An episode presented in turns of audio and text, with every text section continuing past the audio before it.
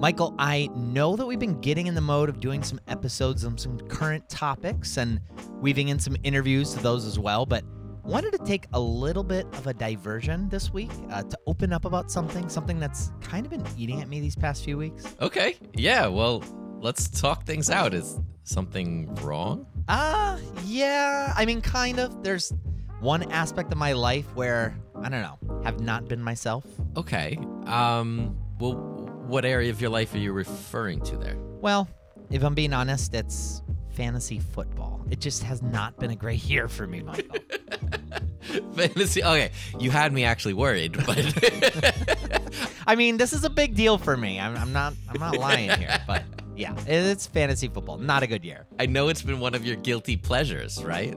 Honestly, for as long as I have known you, you've been deep in this. And actually, this year, I've been getting into a bit as well. This is the first year I've actually played. And, uh, okay, so tell me what's going on. This is not your year? I mean, hey, it isn't, but I still have fun with it, and and you know, it's possible that I can turn things around for for the future, for future years. Okay, so what we're gonna do is we're gonna turn this into a fantasy football podcast this week. Is that right? Not exactly, not exactly. But I was thinking that we could talk about the business of fantasy sports, which is actually quite big. And there are some major tech players in the space as well. So I thought we could take a little bit of diversion, but one that's still relevant to our friends in tech. Uh, What do you think about that? I'm game for it. So, yeah, let's do it. The business of fantasy sports, the tech behind fantasy sports today here on rocketship.fm right after we roll the intro. Welcome to rocketship.fm. Rocket Ship FM is produced in partnership with Product Collective. We are your hosts, Michael Sacca. And I'm Mike Belsito.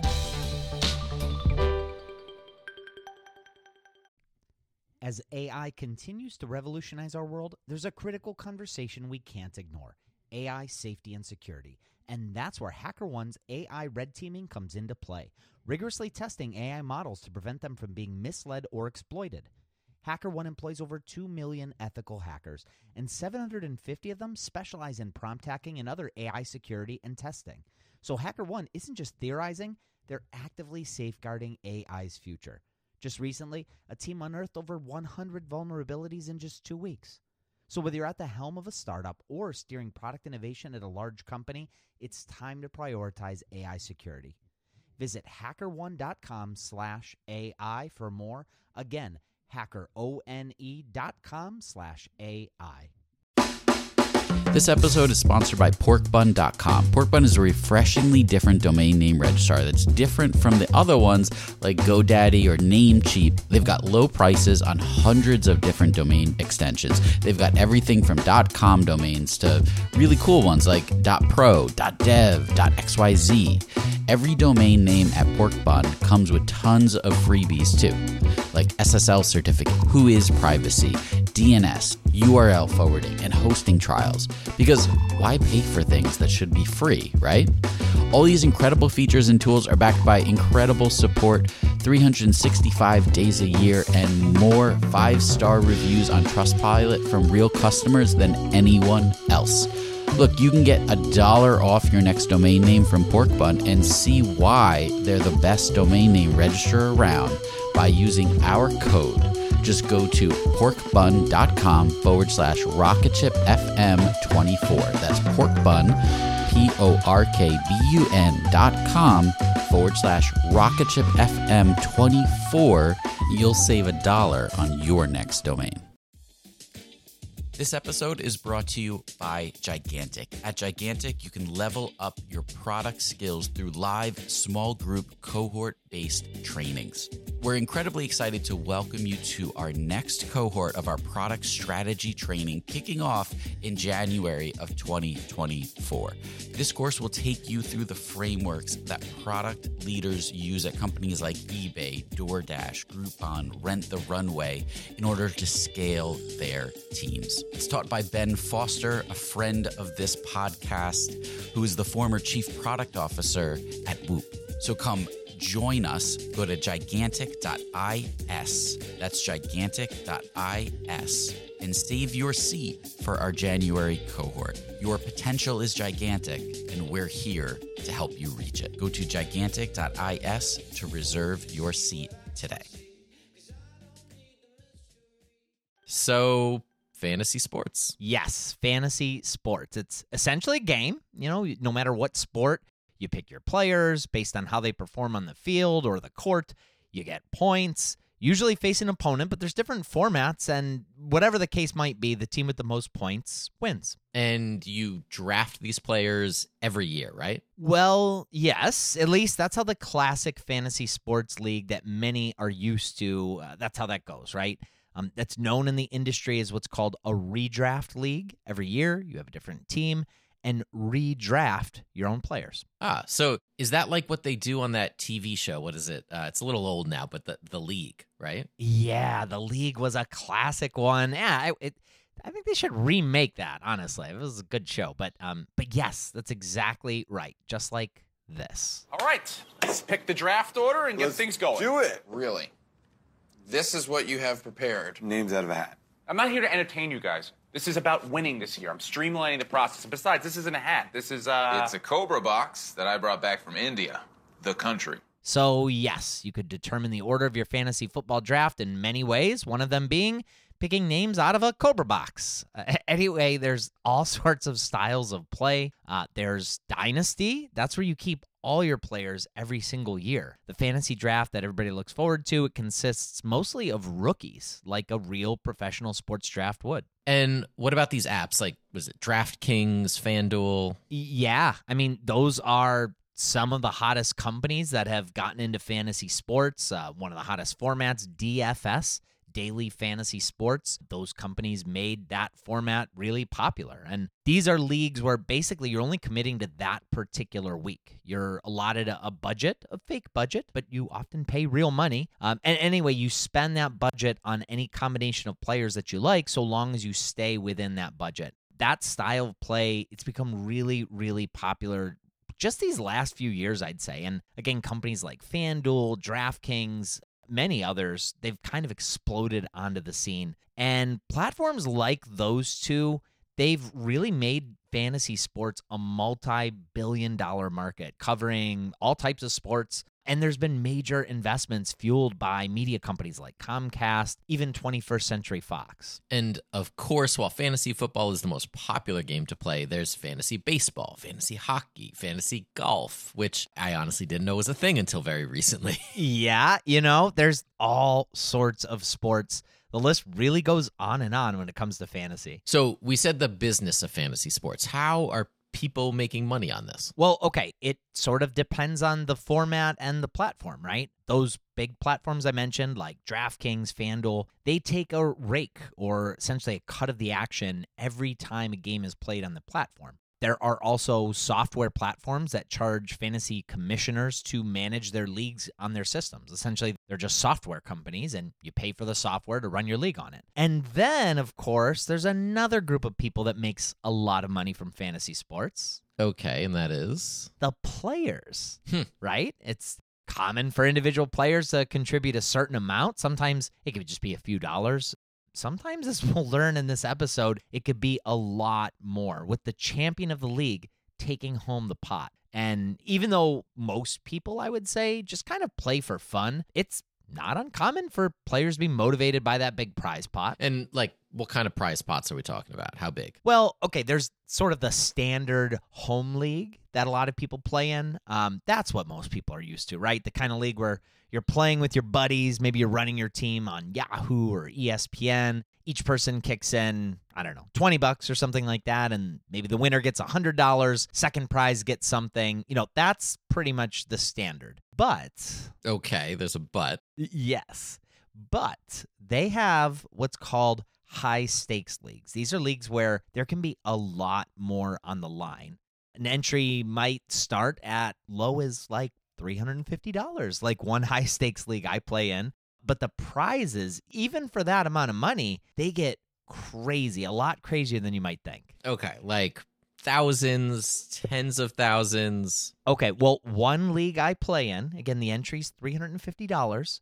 It's called the Football Guys Fantasy Football Players Championship. The grand prize is actually $500,000.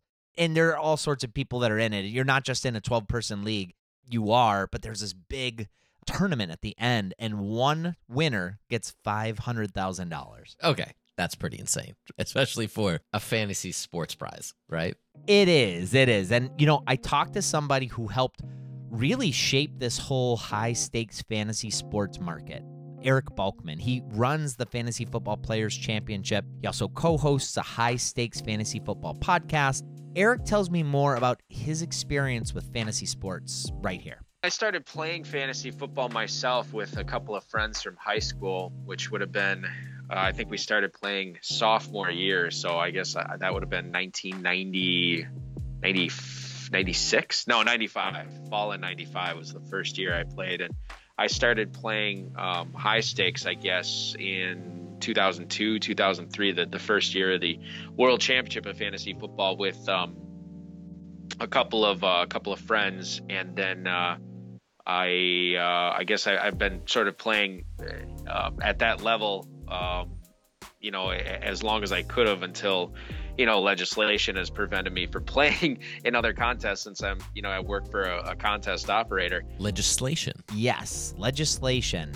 You know, fantasy sports as a profession, it's really started to see its fair share of legislation. And we're going to dig in on this a little bit more later. But I asked Eric to talk a little bit about how high stakes fantasy sports could actually get. Our varsity is a, a $3,000 entry fee. Our big payback leagues are $5,000 entry fees. Uh, and then our, our sort of upper echelon, the, the creme de la creme, uh, as it were, is our high society league, which is uh, a $10,000 buy-in. But, you know, I, I'm, I mean, there's stories out there of people, you know, wanting to do, um, you know, 20, 25, 50,000, 100,000, million dollar buy-ins. You know, I know that um, uh, Jay-Z uh, runs a league uh, out of New York. I actually, I shouldn't say he runs it. I know he's in it uh, with a bunch of his friends, and and I, I, don't know how much the entry fee is in that, but I know the side action uh, that gets going when they have their draft every year uh, gets really up there, you know, into six, seven figures. Now, I've been a part of some epic fantasy football drafts. But going head to head against Jay Z with some seven figure side bets going on? Yeah, that's next level. That I definitely have not been involved in any fantasy football leagues where that's going on. And you know, the stakes they don't get quite that high with the fantasy football players championship. Um, you could enter some tournaments for as little as a few dollars actually, but some of those jackpots again, they could get hundreds of thousands of dollars and Eric goes on to tell a couple of high stakes stories that he can remember right here. We actually had an Olympian uh, from New Zealand who was flying. So I think he was flying out of Los Angeles, and he, um, Adrian Blincoe is his name. He's a distance runner for New Zealand, and he he decided to jump into one of the the football guys' drafts. Uh, uh, while he was on this this flight um, from from Los Angeles to New Zealand, and it was the last draft we offered that year, and he didn't win it all, but he ended up getting fourth place out of you know like 7,000 teams, so he won a five figure prize. We had a guy, uh, you know, I, I facilitate um a lot of our high stakes drafts that, that we offer online. And we had a guy, uh, Rick Schwartz, who actually used to uh, work for Yahoo and covered uh, fantasy football for them. He was actually drafting on a beach in Hawaii when he was on vacation while there was hurricane warnings. And he was losing power and he was losing internet. So he was calling me and I had to make picks for him. Uh, over the phone. But you know, even with with the hurricane warning, he wanted to, to stick out that draft, and I don't think he ended up making uh, the, his his league playoffs with that team. But I can tell you that after week one of the season, he put up the top score of anybody uh, in the whole uh, competition. And then we had um, uh, Joe and Jason uh, Reither, who who won our main event a few years ago. They won. Um, you know, they paid forty dollars for a buy-in to a league, and then they won that, and then. They could have chosen cash or, or a prize to our football guys players championship uh, competition, they chose that the entry fee. Instead, they won that uh, that year, and then the following year, they instead of taking the cash prize, they uh, entered the main event instead with their winnings, and then won the main event. So you know, for a forty dollar uh, entry fee, uh, two or three years before that, they ended up uh, cashing two hundred thousand dollars for for winning the main event. It's just the, the, the stories can go on and on of the crazy stuff that's happened. Turning forty dollars into two hundred thousand. Yeah, I take that any day. of course, that's not the norm. Most people don't win those prizes. In fact, most people play you know, knowing full well that the likelihood of achieving that top spot is probably as likely as my favorite team, the Cleveland Browns, turning things around this year and winning the Super Bowl. Um, but I will say, my buddy Mo, you know, he's here in Cleveland. Actually, the the house I live in, when I moved in, you know, Mo lived right next door. And I told him about this fantasy football players championship tournament. And, you know, all these years I've been playing in it. And he finally joined it this year, he and a buddy.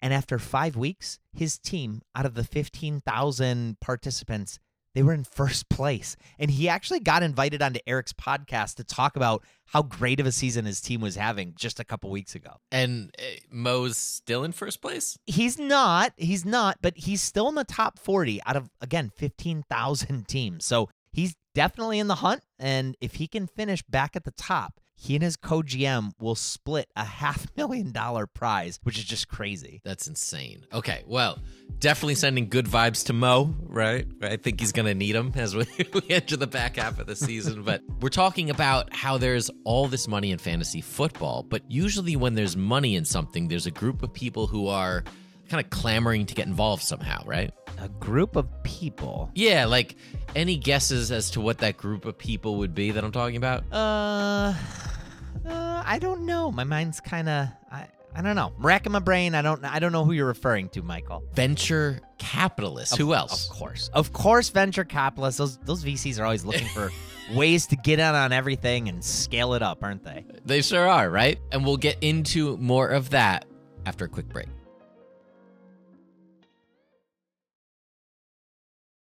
When Rainn Wilson realized he had a special gift for talking people to sleep, he had two choices construct a massive speaker that would blast his voice to every person in the country, or invent a talking pillow. AT&T Business eventually talked him into the pillow thing. And backed by a reliable network, the only network with built-in security controls, Sleep with Rain was a hit. Take your ideas to the moon and beyond at business.att.com business.att.com. That's business.att.com.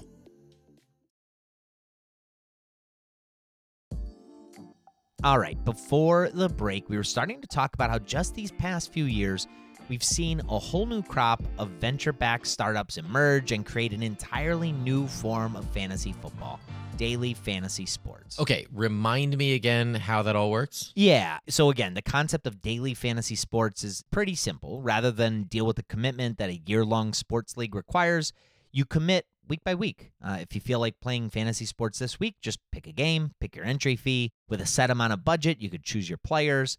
And there's different formats for daily fantasy sports. You could have a one on one matchup where, you know, two people enter, one person wins the pot. Or you can enter leagues where you're competing with maybe dozens, hundreds, thousands, sometimes tens of thousands of people or more um, at one time. Especially with those big leagues, the prize pool can get large. Again, even if you have a dollar entry fee and there's a hundred thousand participants, that top prize might be ten, twenty thousand dollars. And so, uh, you know, for a pool of a hundred thousand entrants, fewer than ten percent though, usually take home any cash. So that means 90,000 people would be losing everything. And only the people at the very, very top will cash out big. Huh. And so you're saying it was FanDuel and DraftKings that kind of pioneered all this. Yeah. Yeah. You know, there's there's definitely several companies, eh, probably even a couple dozen companies that are in daily fantasy sports at this point. But but really FanDuel and DraftKings, they're they're the big ones. And I actually had a chance to talk to Matt Kalish, a co founder of DraftKings. Now, he's the person that's known, at least internally at DraftKings, as the game master. It's actually Matt who is behind all the different kinds of games that were created to play at DraftKings. Everything from their millionaire maker style tournaments to even some of the smaller leagues. And Matt shared with me how he and the DraftKings team got started. I met Jason and Paul, my two co founders, in corporate America. I met um, Jason at Capital One uh, pretty early on in my career. Uh, we were both in business analytics, and then I met Paul a little later on at a company called Vistaprint. And all of us were from you know very quantitative analytic backgrounds. We were competitive in you know from a career standpoint, but also had a lot of shared interests. And uh, I think all of us were very interested in the idea of coming up with a you know a startup that we could do. And we all loved fantasy sports, and we thought one of the big things that a lot of the players looked for was kind of more instant gratification, and it was kind of tough to come by with the season-long models. You know, a lot of the time it feels like a long slog to get through the whole season, and there's not a lot of interim wins or interim steps along the way that make you feel good all the time. So we started discussing like what are some different ways that it could be set up or could work that would give more of the instant gratification of people putting in all the time and effort to manage their teams and uh, ultimately we landed on DraftKings after a lot of time and work. And DraftKings started this whole DFS craze. Well, DraftKings wasn't technically the first. Uh, when Matt and his team got started in 2012, FanDuel had already existed and, and was beginning to win over players. Um, I, I, was one of them. I, I, think I started playing FanDuel games around that point and sort of got my first taste of daily fantasy sports back in 2010. But DraftKings was really the first to get a professional sports league to actually invest in it. And Matt talks a little bit about this, as well as how at the time he and his team were on the heels of really blowing things up right here. I think early on we didn't really know how mainstream what we've built could be. You know, we knew a lot of our friends. We know us personally and our friends, and you know, competitive people and people who love fantasy. You know, a lot of them that we talked to tended to think we were onto an interesting idea, but I don't think we really had the uh, validation until probably uh, when we did the partnership with Major League Baseball. It was a major, I think, moment for us where we realized, you know, we kind of walked in to meet with some executives from Major League Baseball, and we thought that they would have no idea what we were doing, and you know, it would be this many months long sales process to try to educate them, and you know, sort of walked in, and right away they uh, they kind of asked, you know, do you guys want to do a marketing deal? And we, we said yes, we did. Yeah, so you know, the fact that they even knew who we were was kind of amazing at that time, and then pretty soon thereafter, I think things like you know getting Fox as a major investor raising capital rounds that were nine figures. It, it was kind of mind blowing the whole time where, you know, we had only been in business for a couple of years and, you know, people want to invest these massive sums of money in your company. It, it's very exciting and I think uh, amazing in some ways. Uh, it's kind of hard to get your head around. Pretty sweet to get Major League Baseball investing just a year after its launch. And after that, there were nine figure investment rounds to follow for both DraftKings and FanDuel. Yeah. Some who follow fantasy sports tech would say that those two companies sort of got into an arm race of sorts. The goal was to win over as many new users as possible. And that race, it almost seemed personal. I mean, the two companies weren't just competitors, they came across as bitter rivals. The amount of money spent on advertising at that time was just crazy. Oh yeah, I totally remember some of those commercials. Pete Jennings won over 2 million bucks playing fantasy sports at DraftKings.com. He's off living the high life right now, but we've got the next best thing. Puppets. Hi, I'm Pete Jennings. I won over 2 million bucks thanks to DraftKings.com. And now I've got all this money. Well, hey, some of them were better than others, uh, but there's no doubt that those companies brought daily fantasy sports into the mainstream, getting people to talk about it who normally wouldn't talk about fantasy sports. Right. People like, well, even John Oliver.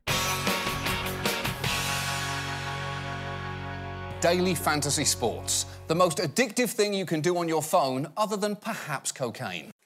Yes, daily fantasy sports combine everything dudes love sport, money, and a lack of commitment. Yeah, that was a gem from John Oliver on HBO's Last Week Tonight uh, from a few years back. And, and while it's in jest, I mean, his criticism isn't an outlier. Despite FanDuel and DraftKings' meteoric rise just a few years ago, these companies drew in millions of users, but not without loads of advertising and soon the close watch of government regulators who thought these games looked an awful lot like gambling. Okay, so is DFS, like daily fantasy sports, actually gambling?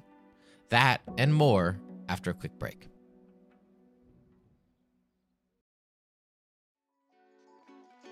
Before the break, we were talking about the business of fantasy sports and the rise of daily fantasy sports. And and you asked a question, is fantasy sports gambling? Yeah, so what do you think, Mike?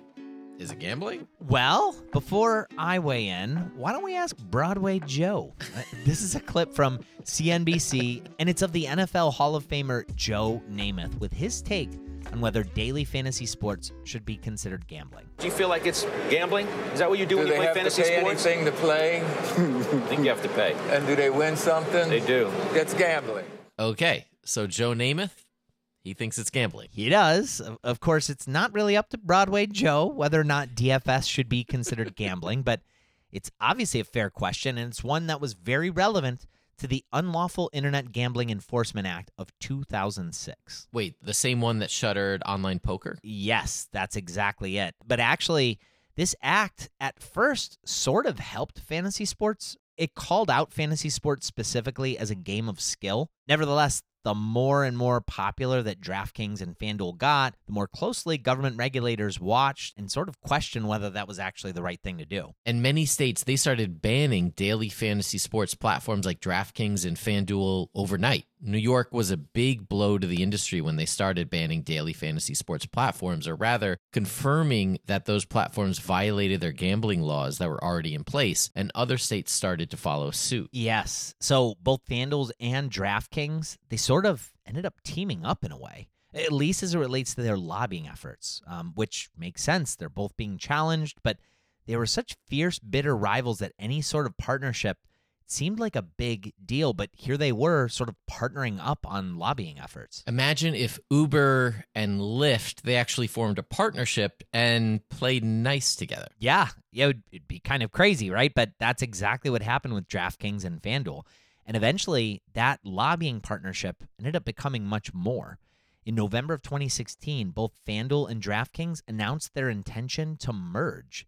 Both were spending hundreds of millions of dollars in advertising to compete with one another. And with that, combined with the extra forces both were feeling in their fight with regulators, a deal like this seemed like it was almost inevitable. Here's a segment from Wall Street Journal back in 2016. Fantasy sports operators FanDuel and DraftKings are in talks to merge. The potential deal would result in a single company controlling more than 95% of the daily fantasy sports industry. The deal between the two, whose valuation each topped $1 billion last year, would also mark the union of two companies that have been in a tug of war with state lawmakers and attorneys general.